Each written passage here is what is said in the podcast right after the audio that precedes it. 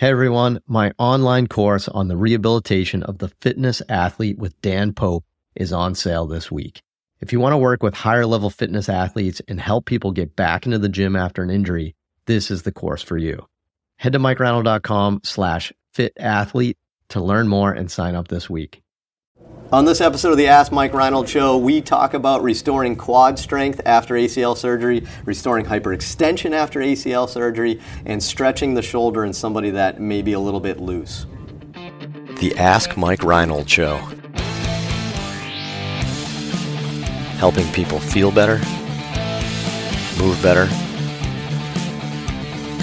and perform better.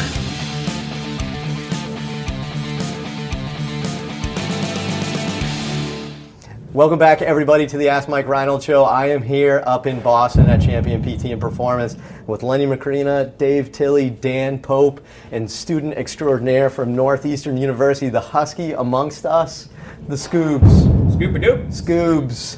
Mike the Scoobs from Northeastern.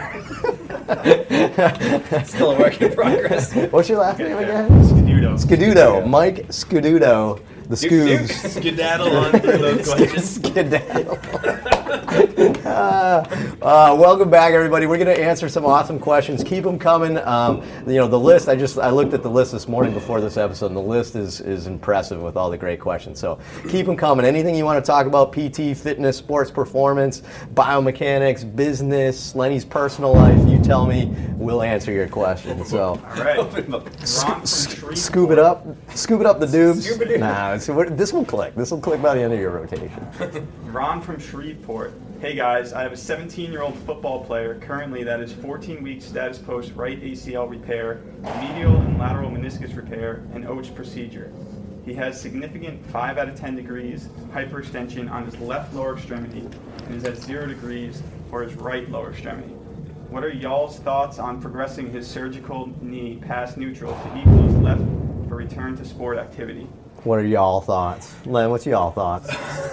Do what? I feel like I'm back in the house. I love it. It's there's a few studies out there, especially by Donald Shelbourne out of Indianapolis, that shows long-term outcomes. People are happier if you get symmetry in their hyperextension. If they don't have hyperextension like the other side, so you can look at the other side, it's usually 3 to 5 degrees is what people need to be close to the other side. You're 5 degrees off on the other side, so I would say you got to get hyperextension. You got to do low, long duration stretching, which is what we promote. We find that that's the best way to get the hyperextension. You got to basically stretch tissue out, collagen tissue out, over a period of time. And studies by McClure have shown that the total end range of motion time needs to be 60 minutes a day. So we usually tell people, so they're not doing an hour at a time, 4 bouts of 15-minute sessions. So prop the ankle up. I'm not a big prone hang fan. For multiple reasons, their hamstrings get jacked up, their pelvis gets jacked up, their legs hanging off the table. I'm a supine, prop the leg up under the ankle, and then put a 5 to 10 pound ankle weight above their kneecap, and then just let them sit there for a period of time. So make sure there's enough space under their calf so they can sink down into the table. Otherwise, that's what we got. Cheers! Salute. Boom! I would also throw in, too, end feel, I think, is a big part of it. End feel, too, yes. What I learned from Lenny. You got to make sure it's not a cyclops lesion. Yeah. So end feel, pressing down into into hyperextension. Do they have pain in the front or the back of the knee? I think that's a nice little test you can do. Yeah. If they feel in the front of the knee, it's you got to be cautious of a cyclops lesion, which is that wad of scar tissue. So, yeah. Hopefully they don't. Yeah. That's the issue. Restore it. Yeah. You need more than 0. Yeah. 0, that's not even fully screwed home. Is that, can you say it that way? Screwed home? The screw on I think I'm insulted. I don't know why. The screw home mechanism probably hasn't even engaged them. Right. So they're walking around with a limp in their mind. Yeah. So. Scoobs. Okay. Robin from Zurich. Hello, can you please explain the biomechanical reason of why the quadriceps is so important in ACL rehabilitation? I would think the hamstrings, which also limit anterior translation of the tibia, and the glutes, which ensure proper placement of the knee, would be far more important muscle groups to train. I mean, they're all important. I mean, valid points.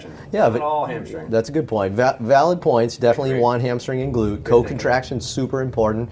I don't know. I mean, the quad. I mean, to me, the probably the reason why the quads are such a big emphasis, at least in my mind, after ACL, is because they become so inhibited after surgery. Their atrophy, their strength just goes down so much that you have to restore that. So I mean, you're also working on hamstring and glutes, but I think that's probably why it's emphasized. I think that's 100%. It's just they get atrophied from surgery, from a block or just the tourniquet or whatever. Yeah, so scope. You just insert a scope in the knee and you'll have quad atrophy. If patellar tendon harvest graft, the effect on the inability to load over a long time is huge. Yeah, that's a good point too. You probably have a good amount of patellar tendon grafts. That's probably part of it there. Yeah. So it's not that the other groups aren't as important. It's just that the quad probably gets the weakest. But your emphasis should be on all of them and then the appropriate balance. Yeah. I think so. When the quad's so weak, even if the hamstring's weak, if the quad is even weaker, then your balance is off still too. So awesome. Quad strength also correlates with pop testing too, right? The ability to control knee flexion. That's true. Eccentric quad control. That's a good point. Yeah, I think you're right. I feel like there's more studies that show quadriceps correlates to functional things and outcomes than hamstrings in general. I don't know if maybe they just weren't assessed, but off the top of my head. But awesome. Scoobs. Dexter from Indiana.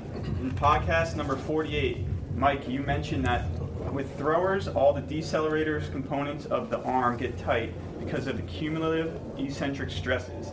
Is there ever a time that you wouldn't stretch a really loose or lax person cross-body, even though this tightening is happening?